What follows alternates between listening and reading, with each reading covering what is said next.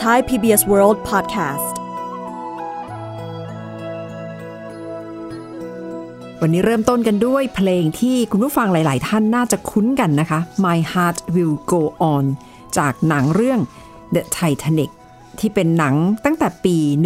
1997 นะคะ และวันนี้เราก็จะคุยเรื่องนี้กันนะคะ ช่วงนี้พบกับคุณเทพชัยหย่อง และดิฉันนัฐถาโกมลวาทิน จะชวนคุณผู้ฟังมารู้ข่าวเท่าทันโลก และเรียนรู้ภาษาอังกฤษไปพร้อมๆกัน ในรู้ข่าวรู้ภาษาอังกฤษ กับไทย PBS World Podcast ค่ะ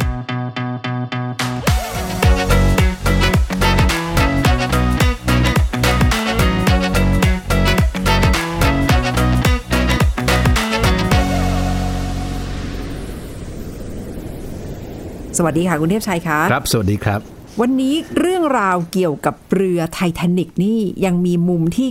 หลาย ๆ คนอาจจะคาดไม่ถึงนะคะคุณเทพชัย ตอนนั้นเราก็อาจจะเข้าใจว่า เรือลำยักษ์ที่ล่มไปปี 1912 ไม่น่าจะมีคนรอดชีวิตนะคะ แต่ว่าทำไปทำมาก็มีคนรอดชีวิตหลายร้อยคนนะนะครับแต่ว่าที่เป็นประเด็นขึ้นมาแล้วก็กำลังเป็นที่พูดคุยกันในหลายประเทศตอนนี้ก็คือว่าในบรรดาผู้ที่รอดชีวิตเนี่ยมีคนจีนรวมอยู่ได้ 6 คน นะครับค่ะคือแน่นอนครับถ้าใครติดตามเรื่องของไททานิกมาตลอดเนี่ยก็จะนึกว่าผู้โดยสารทั้งหมดเนี่ยเป็นชาวยุโรปใช่ไหมครับเป็นฝรั่งหมดเลย แต่ปรากฏว่ามีคนจีนอยู่บนเรือลำนั้นอยู่ แล้วก็6คนที่รอดชีวิตมาได้ ก็เลยเป็นประเด็นที่นำไปสู่การสร้างสารคดีเกี่ยวกับไททานิกเรื่องใหม่ขึ้นมา แล้วก็กำลังเป็นเรื่องที่โจทย์จันกันมากในประเทศจีนเลยนะครับเพราะว่ามีคนจีนเข้ามาเกี่ยวข้องด้วย ผมเชื่อว่าถ้าเอ่ยชื่อเรือชื่อเรือสักลำหนึ่งขึ้นมาเนี่ยที่จำได้ในสมองตอนนี้เนี่ย ไททานิกคงจะเป็นชื่อหนึ่งแหละใช่ไหมครับ คือในยุคนั้นนะครับ และประเอิญเดือนเมษายนปีนี้นะครับครบรอบ 109 ปีพอดี ของการจมของเรือไททานิกนะครับ มันจมวันที่ 15 เมษายน 1912 109 ปีที่แล้วนะครับ แต่ว่ามันก็เป็นตำนานมาจนถึงทุกวันนี้นะครับไททานิกเนี่ยก็คงมีคนสงสัยว่ามันคำว่าไททานิกมันเป็นแปลว่าอะไรใช่ไหมครับไททานิกเนี่ยชื่อมันถ้าแปลตามตัวก็แปลว่า ยิ่งใหญ่ทรงพลัง นะครับไททานิกเนี่ยมันเป็นชื่อที่แปลงมาจากชื่อของเทพในนิยายในตำนานของกรีกก็คือ Titans นะครับที่เป็นเทพเจ้านะครับไททานิกก็เป็นชื่อของเรือลำนี้ที่ถูกขนานนามว่าเป็น unsinkable ship นะครับ unsinkable ship ก็คือเป็นเรือที่ไม่มีทางจมเลยนะครับแล้วพอมองย้อนกลับไปเนี่ยก็บอกว่าการตั้งชื่อแบบนี้เนี่ยมันเป็น a very big irony นะครับ irony ก็คือแปลว่าที่มันแย้งกันในตัวเองอยู่ irony i r o n y irony นะครับ ที่แปลว่าความขัดแย้งในตัวมันเองอยู่ ก็คือเป็นเรือที่บอกว่า unsinkable แต่ว่ามา sank ในการเดินทางรอบแรกของเรือลำนี้เลยนะครับ ก็ถือว่านี่เป็น big big irony เลยนะครับ ก็เป็นโศกนาฏกรรมนะคะเล่ามาจนถึงขณะนี้หลาย ๆ ท่านอาจจะรู้สึกว่าอยากจะกลับไปดูหนังเรื่องนี้กันอีกครั้งนะคะสำหรับเรื่อง The Titanic แล้วก็จะได้เห็นเรือที่มันลำยักษ์จริง ๆ อย่างที่คุณเทพชัยอธิบายนะคะ ก็ล่มไป แต่ว่าเรื่องราวของคนจีนมุมเกี่ยวกับคนจีนที่เกี่ยวข้องกับเรือไททานิกเป็นเรื่องที่ไม่เคยพูดถึงมาก่อน หรือว่าไม่เคยได้รับการบอกเล่ามาก่อน แล้วก็กำลังได้รับการถ่ายทอดออกมาเป็นสารคดีนะคะ เรื่องราวนี้เกี่ยวกับคนจีน 6 คน แล้วก็ตั้งชื่อว่า The Six ซึ่งเป็นเรื่องราวที่ completely unknown completely unknown ก็คือไม่มีใครรู้เรื่องนี้มาก่อน เป็นเรื่องที่ไม่ได้รับการเปิดเผยมาก่อน เรื่องราวเกี่ยวกับผู้ชายชาวจีน 6 คนที่รอดชีวิตจากเรือไททานิกล่ม และก็กำลังน่าจะได้กลายเป็นข้อมูลบทใหม่ ในเชิงประวัติศาสตร์เกี่ยวกับเรือลำนี้ด้วยนะคะ คุณเทพชัย ครับเขาบอกว่าเหตุการณ์นี้แล้วก็สารคดีชิ้นนี้เนี่ยก็ได้ adds a new chapter to the history of the world's most famous ship ก็คือทำให้เกิดบทใหม่ของประวัติศาสตร์ที่เกี่ยวกับ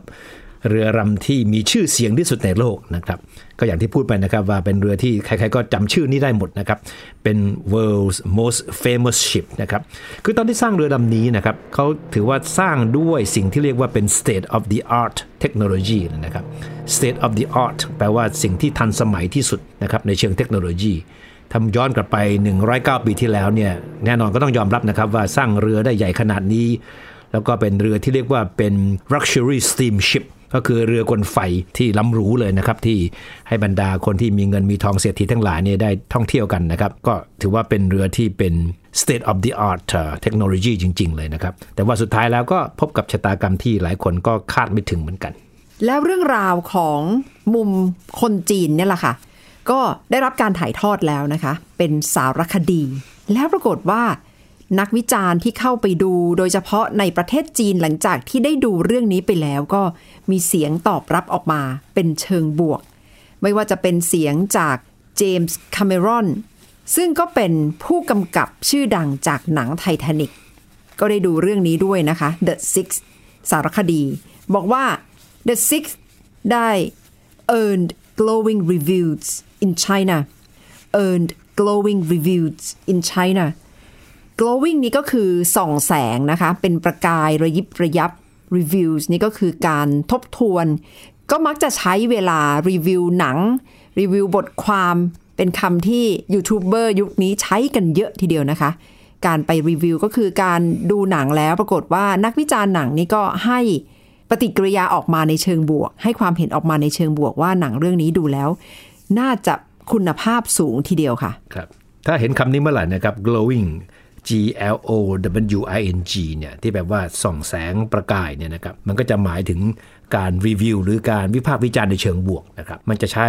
กับภาพยนตร์ กับสารคดี กับหนังสือนะครับที่ได้รับการวิพากษ์วิจารณ์ในเชิงบวกที่เป็น positive นะครับก็ใช้คำว่า glowing reviews นะครับก็บอกในเมืองจีนนี่ตอนนี้คนจีนชื่นชอบสารคดีเรื่องนี้มากเลยค่ะ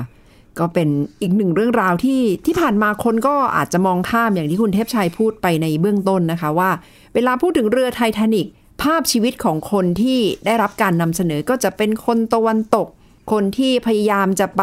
หาโอกาสใหม่ ๆ ในชีวิต ผ่านเรือไททานิกจริง ๆ มีเรื่องราวที่น่าสนใจมากมาย แต่พอได้รับการเปิดเผยออกมาอีกมุมหนึ่งเกี่ยวกับชีวิตของคนจีน ก็ทำให้ เหมือนกับว่าได้ไขปริศนาที่ไม่เคยพูดถึงมาก่อน finally dispel myth myth ก็คือเรื่องลึกลับที่ได้รับการนำมาเปิดโปงหรือว่าเปิดเผยอีกครั้งนะคะ dispel myths dispel d i s p e l myths m y t h s ก็คือเรื่องราวปริศนาที่ครั้งนี้ก็เป็นอีกหนึ่งมุมที่ได้นำมาบอกเล่ากันนะคะ ครับคำว่า myth เนี่ยเราใช้อธิบายเหตุการณ์หรือว่าสิ่งที่เกิดขึ้น แล้วก็ไม่สามารถพิสูจน์ได้ว่าจริงไม่จริง เช่นมีคนบอกว่า ครั้งหนึ่งมันเคยเกิดเรื่องนี้ขึ้นมา ครั้งหนึ่งคนคนนี้เคยทำอย่างนี้เนี่ยหรือแม้แต่ในเรื่องราวที่เกี่ยวข้องกับไททานิกเนี่ยมันจะมีมิธเยอะมากเลยว่า วันที่เกิดเหตุเกิดนั้นมีคนนี้อยู่ คนนั้นตายคนนี้รอดนะครับซึ่งหลายเรื่องก็เป็นแค่มิธก็คือ เป็นเรื่องที่เล่ากันมาเรื่อยๆเป็นตำนาน แต่ว่าพิสูจน์ไม่ได้ว่าจริงไม่จริงอย่างไงนะครับเราใช้คำว่ามิธเนี่ยในการอธิบายสิ่งเหล่านี้แหละครับมีคนบอกว่าเกิดขึ้นอย่างนี้ก็จริง แต่ไม่มีใครพิสูจน์ได้ว่าจริงไม่จริงอย่างไงนะครับก็เรียกว่าเป็นมิธนะครับใช่ค่ะ แล้วหนังเรื่อง The Six นี่ก็ทำให้นำชีวิตชีวากลับคืนมาอีกครั้งเกี่ยวกับชีวิตของคนจีน 6 คนเนี่ยนะคะ The Six gives a voice life and faces to a small band of Chinese men ก็คือให้ เสียงให้เรื่องราวชีวิตแล้วก็หน้าตาของคนเหล่านี้ได้รับการพูดถึงอีกครั้งหนึ่ง ซึ่งสำหรับคนจีนแล้วก็คงจะรู้สึกว่าฮือฮาตื่นเต้นไม่น้อยนะคะ คุณเทพชัย เพราะว่าครับเป็นเรื่องที่ไม่เคยได้รับการบันทึกมาก่อน ก็เสมือนกับว่านำประวัติศาสตร์ อีกมุมหนึ่งของประวัติศาสตร์ให้กลับมามีชีวิตชีวาอีกครั้งหนึ่งค่ะ ความจริงที่มาที่ไปของสารคดีที่เกี่ยวกับคนจีน 6 คนเนี่ยก็น่าสนใจดีนะครับ เพราะว่าไม่มีใครเชื่อว่ามันจะกลายเป็นประเด็นจนสร้างเป็นสารคดีได้นะครับ คนที่เกี่ยวข้องกับเรื่องนี้บอกว่า the whole thing คือทั้งหมดเนี่ย began as little more than a joke between long time friends นะครับเหมือนกับคุยสนุกๆอะเกี่ยวกับว่ามีคนจีนอยู่บนเรือลำนั้นนะไททานิกนะแล้วก็รอดมาได้เนี่ยแล้วก็หัวเราะกันไป เชื่อบางไม่เชื่อบ้างใช่ไหมครับ แต่พอทำไปทำมาในสิ่งที่มัน began as a joke นะครับแล้วก็ตามที่ began as a joke เนี่ยก็หมายความว่ามันเริ่มต้นแบบไม่ค่อยมีสาระเริ่มต้นแบบไม่จริงจังกับมันใช่ไหมครับแต่ว่าสิ่งที่มัน began as a joke เนี่ยตอนนี้มันกลายเป็นเรื่องใหญ่ล้วมันกลายเป็นโปรเจกต์ใหญ่เลยนะครับก็เลยใช้คำว่าเป็น painstaking project pain ที่แบบว่าเจ็บปวด painstaking project อะไรก็ตามที่เป็น painstaking เนี่ยก็คือการกระทำกิจกรรมหรือกระบวนการที่ต้องใช้ความพยายามใช้เวลาอย่างมากเลยนะครับ เช่นถ้าจะอธิบายว่าการทำงานชิ้นนี้มันต้องใช้กระบวนการที่มันยุ่งยากที่มันซับซ้อนที่มันใช้เวลานะบอกว่า this project involves a painstaking process ก็ได้นะครับเราใช้คำคำนี้ในการอธิบายกับสิ่งที่เราคิดว่ามันมันยากมากกว่าจะทำสำเร็จนะครับ เพราะฉะนั้นสิ่งที่มันเริ่มต้น as a joke เนี่ยมันก็ develop กลายเป็น a painstaking project ค่ะซึ่งสำหรับผู้สร้างเองตอนแรกก็คงไม่ค่อยแน่ใจนะคะเพราะเริ่มมาจากเรื่องเล่าตลกตลกเรื่องขำๆกัน แต่บอกว่าพอไปเริ่มเก็บข้อมูล เริ่มไปทำงานวิจัย ศึกษาอย่างจริงจังเนี่ยก็พบว่าโอ้โหเรื่องนี้นี่ไม่ธรรมดา แล้วก็ทำให้ต้องอาศัย การศึกษาการค้นคว้าอย่างละเอียด จากตอนแรกที่นึกว่าก็เป็นเรื่องราวงั้นๆน่ะนะคะ I thought it was just one of those things I thought it was just one of those things ก็คือเหมือนกับเป็นเรื่องธรรมดาธรรมดาไม่ไม่ได้มีอะไรน่าสนใจเท่าไหร่ แล้วก็เป็นเรื่องที่หัวเราะกันเล่นๆ กลายเป็นว่าเอาเข้าจริง ๆ เป็นเรื่องที่โอ้โหศึกษา อย่างจริงจังลงรายละเอียดแล้วก็มีแง่มุมที่ต้องนำมาบอกเล่ากันมากมายทีเดียวค่ะ พอเริ่มสนใจมากขึ้น พูดคุยมากขึ้น อภิปรายเรื่องนี้กันมากขึ้น คุยกับคนจีนมากขึ้นนะครับ คนที่เกี่ยวข้องกับโครงการนี้ก็บอกว่าโอ้สงสัยมันไม่ใช่เรื่องเล่นๆละไม่ใช่โจกละมันเป็นเรื่องที่ต้องมาคิดกันใหม่ละครับว่าจะทำยังไงดีให้มันกลายเป็นเรื่องเป็นราวขึ้นมานะครับก็เลยใช้คำนี้ครับว่า they knew they were on to something when they mentioned it to Chinese friends ต้องการที่จะย้ำบรีตรงนี้ครับว่า on to something นะครับ on to something ก็สะกดตามตัวเลยนะครับ มันมีความหมายว่าเวลาใครก็ตาม ถ้ารู้สึกว่ามัน on to something เนี่ยหมายถึงว่ามันเป็นเรื่องที่มันมีความสำคัญ เรื่องที่กำลังจะกลายเป็นเรื่องที่มีความหมายเป็นพิเศษแล้วนะครับเขาเลยนี่บอกว่าพอคุยกับคนที่เป็นเพื่อนชาวจีนครับพอมีปฏิกิริยาแบบนี้ออกมาจากเพื่อนชาวจีนเหล่านี้เนี่ยก็รู้ทันทีเลยครับ we were on to something ก็คือกำลังทำสิ่งโอ้สิ่งที่เราคุยอยู่เนี่ยมัน มันเป็นเรื่องยิ่งใหญ่อย่างแน่นอนเลยนะครับเสมือนกับมาถูกฝาถูกตัวนะคะสำหรับผู้กำกับที่ได้มารับรู้เรื่องราวนี้ แล้วก็ไม่ยอมปล่อยผ่านไปเฉยๆก็กลับมานั่งแล้วก็หาข้อมูลกันจริง ๆ แล้วบอกว่าพอได้คุยได้ศึกษาข้อมูล they were just amazed amazed ก็รู้สึกว่า โอ้โหตื่นเต้น แล้วรู้สึกว่าเรื่องนี้มันมหัศจรรย์อย่างมากเลยนะคะสำหรับเรื่องราวที่ได้รับรู้มา จากเรื่องที่ ไม่มีใครรู้มาก่อนเกี่ยวกับแง่มุมของเรือไททานิกแล้วก็รู้สึกว่าเป็นเรื่องที่วิเศษพิเศษสุดอย่างมาก it just seemed an extraordinary thing extraordinary อันนี้ก็เป็นอีกคำหนึ่งที่หมายถึงว่าโอ้โห มันพิเศษอย่างมากนะคะ เป็นเรื่องราวชั้นเยี่ยมหรือว่าไม่ใช่เรื่องธรรมดาธรรมดา เป็นคำสองคำที่มารวมกัน แล้วก็กลายเป็นคำนี้นะคะ extraordinary ก็คือ extraordinary เป็นคำอธิบายของผู้กำกับนี่ในเรื่องนี้แหละค่ะว่าโอ้โหเรื่องราวนี่เหมือนกับว่าพิเศษสุด ๆ เลยค่ะ extraordinary เราจะได้ยินคำนี้บ่อยครั้งเวลาเขาพูดถึงสถานการณ์ที่มันพิเศษที่มันจำเป็นจะต้องใช้ความพยายาม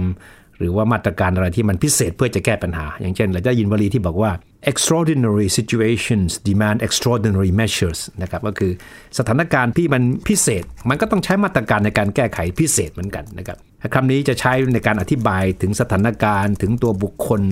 ที่มันผิดปกติในเชิงบวกนะก็คือมันโอ้มันพิเศษสุดเลยนะครับ ซึ่งจริง ๆ มันก็มันก็มีความหมายคล้ายๆกับ excellent นะครับแต่ว่ามันจะมีความหมายมากไปกว่านั้นในแง่ของการทำให้คนนึกไม่ถึงเกินความคาดหวังไปนะครับ extraordinary นะครับ แล้วก็ที่คนทำผู้กำกับเรื่องนี้ตื่นเต้นอย่างมากเลยนะคะ ก็เพราะว่าได้ไปพบกับลูกหลานของคนจีนทั้ง 6 คนที่รอดชีวิต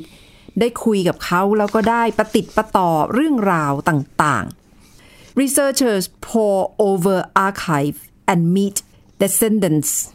descendants คำนี้แหละค่ะ ก็หมายถึงลูกหลานของคนจีนทั้ง 6 คนที่รอดชีวิต แล้วขณะนี้พวกเขาก็ อาศัยอยู่ในทวีปในภูมิภาคต่างๆ แล้วก็กลายเป็นเรื่องราวที่ประติดประต่อกันออกมาเพื่อ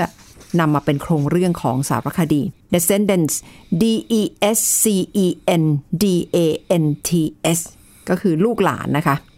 across continents continents ก็คือภูมิภาคทวีป ก็คือขณะนี้พวกเขากระจายกันอยู่ในทวีปต่างๆ แล้วก็มีเรื่องราวที่หลากหลายค่ะ ก็ปรากฏว่าคนจีน 6 คนเนี่ย อยู่บนเรือลำนั้นนะครับแต่ทั้งหมดไม่ได้ทำงานในฐานะเป็นลูกเรือนะก็เป็นผู้โดยสารก็บอกอยู่ในชั้น third class ก็คือชั้นชั้นที่ถือว่าราคาต่ำสุดละนะครับก็คือ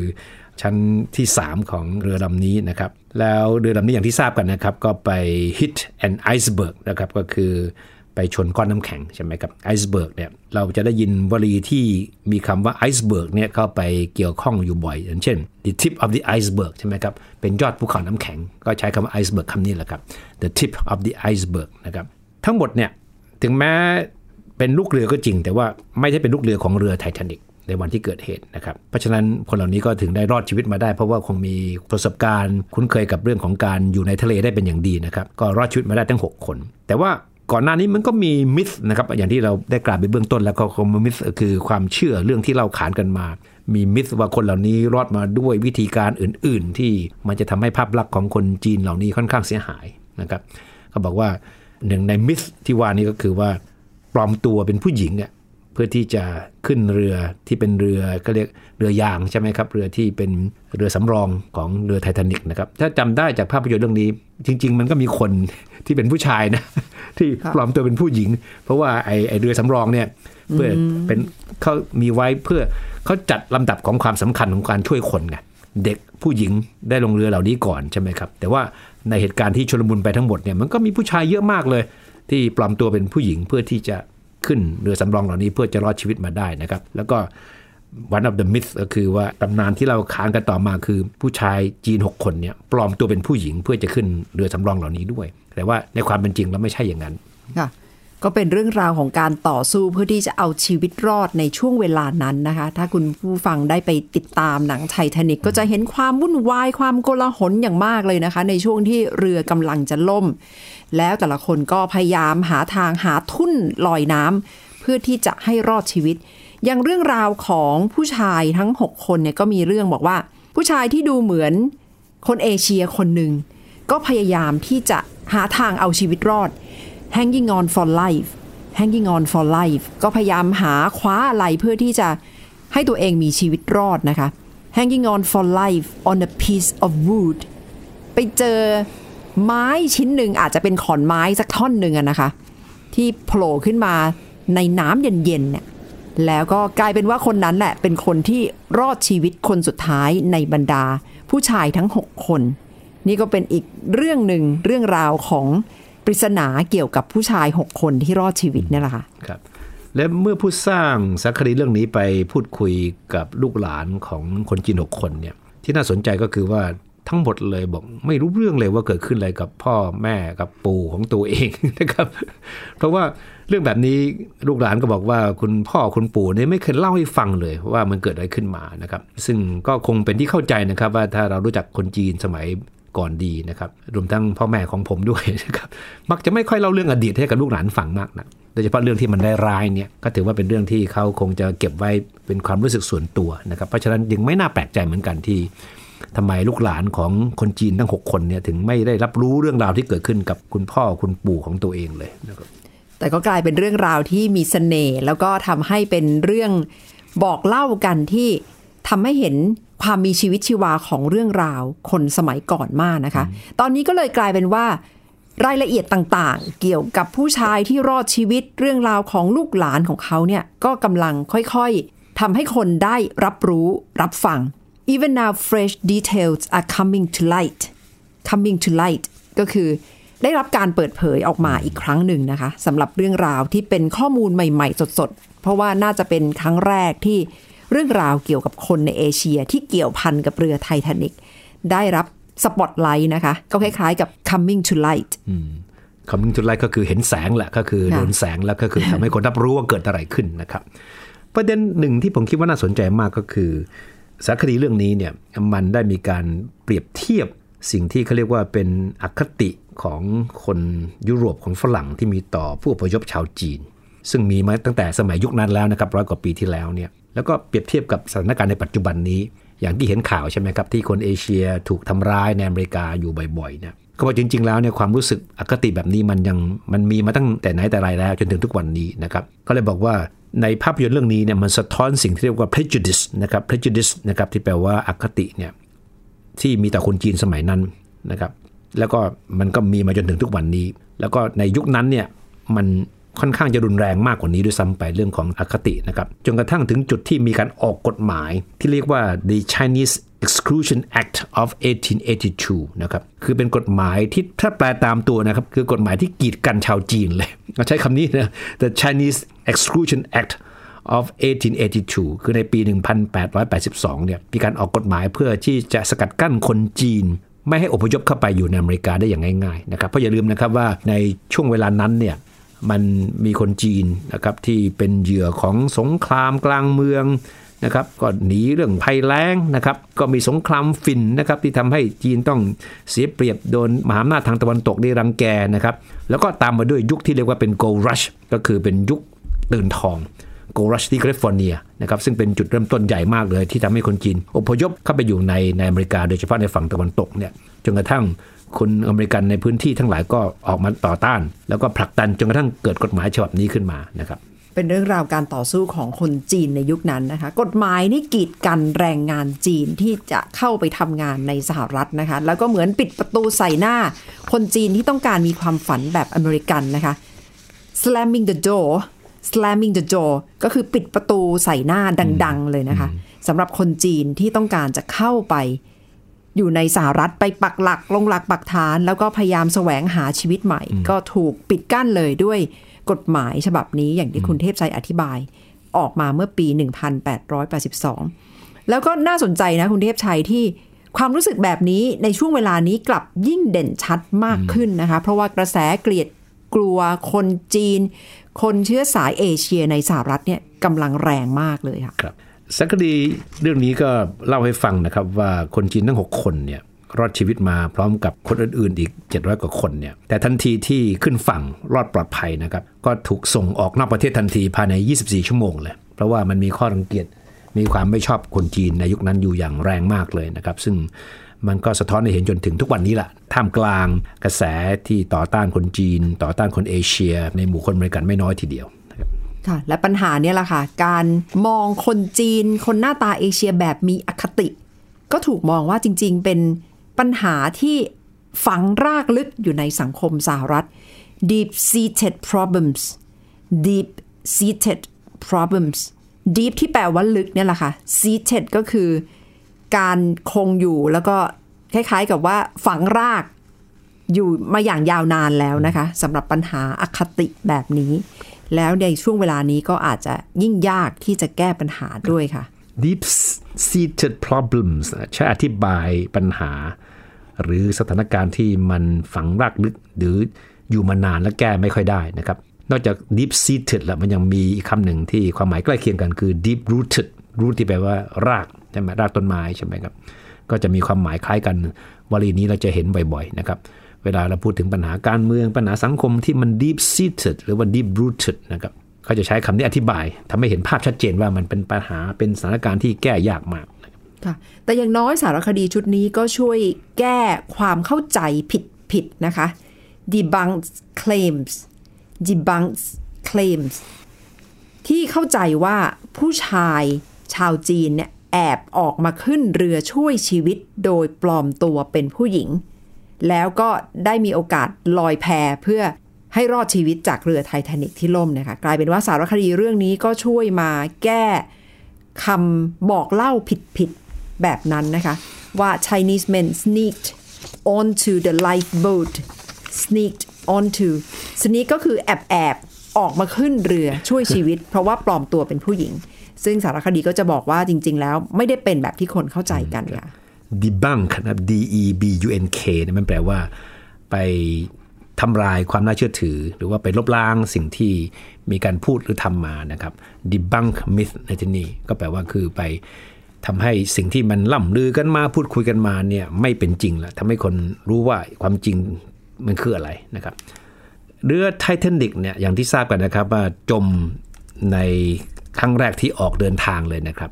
เขาใช้คำนี้ครับว่าการที่เรือออกเดินทางเป็นครั้งแรกเนี่ยเขาใช้คำว่า maiden voyage นะครับ maiden M A I D E N นะครับ voyage นะครับ V O Y A G E เนี่ยจะใช้อธิบายถึงกิจกรรมหรือการกระทำอะไรก็ตามที่เป็นครั้งแรกนะครับ ในกรณีนี้ก็คือเรือไททานิกก็เป็น maiden voyage นะครับกิจกรรมไหนก็ได้นะครับที่เป็นการเริ่มทำครั้งแรกเนี่ยก็จะใช้คำนี้นะครับ maiden voyage ค่ะ แล้วที่สุดแล้วเนี่ยคนดูก็ดูเหมือนจะรู้สึกขอบอกขอบใจผู้กำกับที่นำเรื่องนี้ ที่เป็นประวัติศาสตร์ที่ไม่เคยบันทึกมาก่อนนะคะ unwritten history unwritten history เป็นประวัติศาสตร์ที่ไม่เคยได้รับการจดจำมาก่อน หรือว่าอีกนัยหนึ่งเขาก็มองว่าเป็น badly written history badly written history หรือว่าเป็นประวัติศาสตร์ที่เขียนแบบแย่ ๆ แต่ว่าครั้งนี้ก็เหมือนเป็นการทบทวนประวัติศาสตร์ครั้งใหม่ แล้วก็ได้มีเรื่องราวของผู้ชายชาวจีน 6 คนรวมอยู่ด้วยค่ะ ครับ ก็คงเป็นสารคดีที่เราคง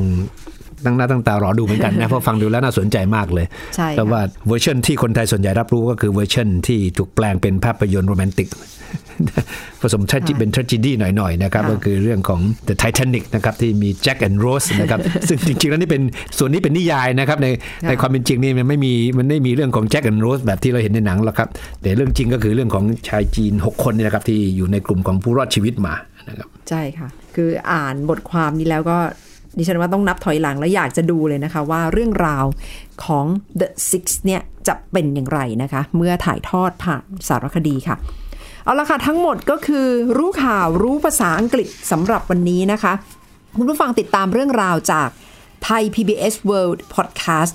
ได้ที่ www.thaipbspodcast.com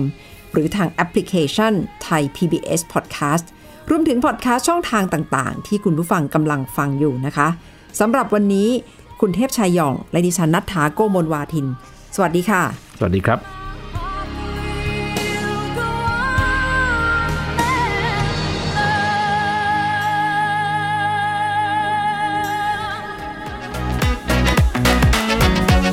Thai PBS podcast. View the world via the voice.